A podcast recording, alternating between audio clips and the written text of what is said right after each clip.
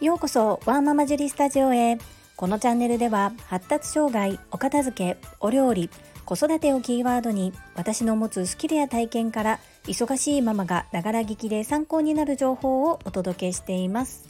さて皆様いかがお過ごしでしょうか？本日のテーマは塩麹の魅力についてです。最後までお付き合いよろしくお願いいたします。私の記憶が正しければ少し前に塩麹のブームが来ていました。健康にまつわるブームっていろいろありますよね。蜂蜜だったり納豆だったりヨーグルトだったり。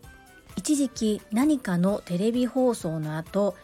スーパーからバナナが消えたとか納豆が消えた。そんな場面やニュースを耳にすることもありました。一時期ブームになった塩麹。その頃は私は購入していました。それからしばらく使わなくなりそして約2年ほど前から自分で作るようになりそれからというもの我が家にはなくてはならない調味料となりました。ではなぜなくてはならない調味料になったかというと私には持病があります。家族性高コレステロール血症という名前の病気で遺伝性の病気で私の場合は父が同じ病気。そして遺伝する確率はだいたい2分の1というふうに言われています。生まれ持って機能として血液中のコレステロールを体の外に排出する力が弱いことで体内にコレステロールが蓄積されやすい体質です。ここからは少し専門的な話になってしまうんですけれどもが同じ家族性高コレステロール血症の中でも2種類ありましてホモとヘテロがあります。ホモの方はご両親お二人とも同じ病気をお持ちでお子様がご両親の遺伝を受け継いでコレステロール値が倍に跳ね上がる難病にも指定されている方々です。私はヘテロでしてヘテロは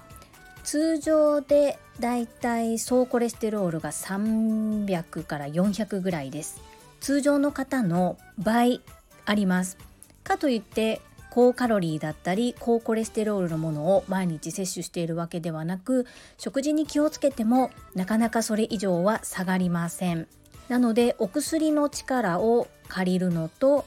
食事に気をつける。そんな感じで寿命を伸ばすと言いますかできるだけそのコレステロールが高いことによって起こる病気にならないよう未然に防ぐような予防をしている。そんな状態です。さて病気の話が少し前置きが長くなったのですがこのコレステロールが高い方は普段から動物性脂肪を控えなくてはなりません。例えば鶏肉で言うともも肉よりも胸肉やささみの方が脂身が少ないですよね。ですが反面油が少ないということで身がパサパサしがちです。そんな時に大活躍するのが塩麹なんです。塩麹の原料はお塩と麹そしてお水です。たったこれだけ。これを発酵させたものが塩麹です。自然発酵させてもいいですしヨーグルトメーカーをお持ちの方はヨーグルトメーカーで発酵させることもできます。そんな塩麹を使った簡単にできるおすすめの鶏胸肉のメニューを一つここでご紹介してみたいと思います。鶏胸肉1枚に対し塩麹を大さじ1お酒少々。味付けはたったこれだけです。鶏胸肉は皮をすべて剥いで繊維に逆らってそぎ切りにしますそぎ切りにした鶏胸肉を袋に入れて大さじ1の塩麹を入れそしてそこにお酒を大さじ1程度を入れて揉み込みます。この時塩麹の濃度が濃い場合は全体的に揉み込んでも揉み込みにくいと思いますのでそういった場合はもう少しお酒を足してもらっても大丈夫です。これで完成です。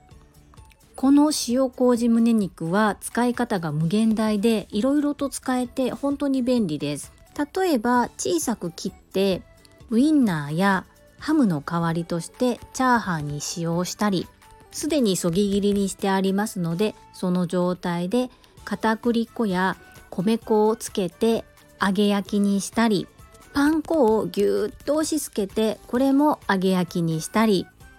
軽く片栗粉をまぶして蒸し焼きにしたりどれもこれもパサつかない上に低カロリー低脂肪高タンパク質なお料理が出来上がります。今はスーパーでも簡単に塩麹が手に入りますのでよろしければお試しくださいませ。塩麹は発酵調味料ですので免疫力アップにも役立ちますし腸活にも活用できます。そして何よりもお肉お野菜の旨味がアップします。いいとこだらけの日本古来からの調味料ぜひ一度使ってみませんか？今日のこの放送の写真に上げさせていただいたのは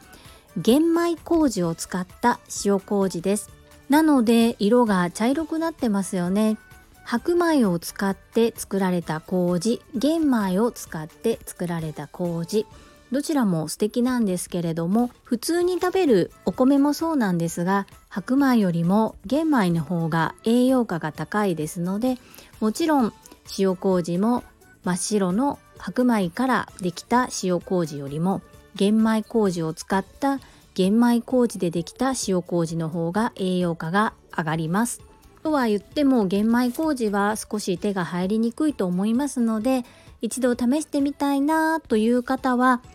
スーパーに売られている普通の白い塩麹でも構いませんので一度お試しくださいませ。それでは本日も最後までお付き合いくださりありがとうございました。皆様の貴重な時間でご視聴いただけること本当に感謝申し上げますありがとうございますママの笑顔サポータージュリでした。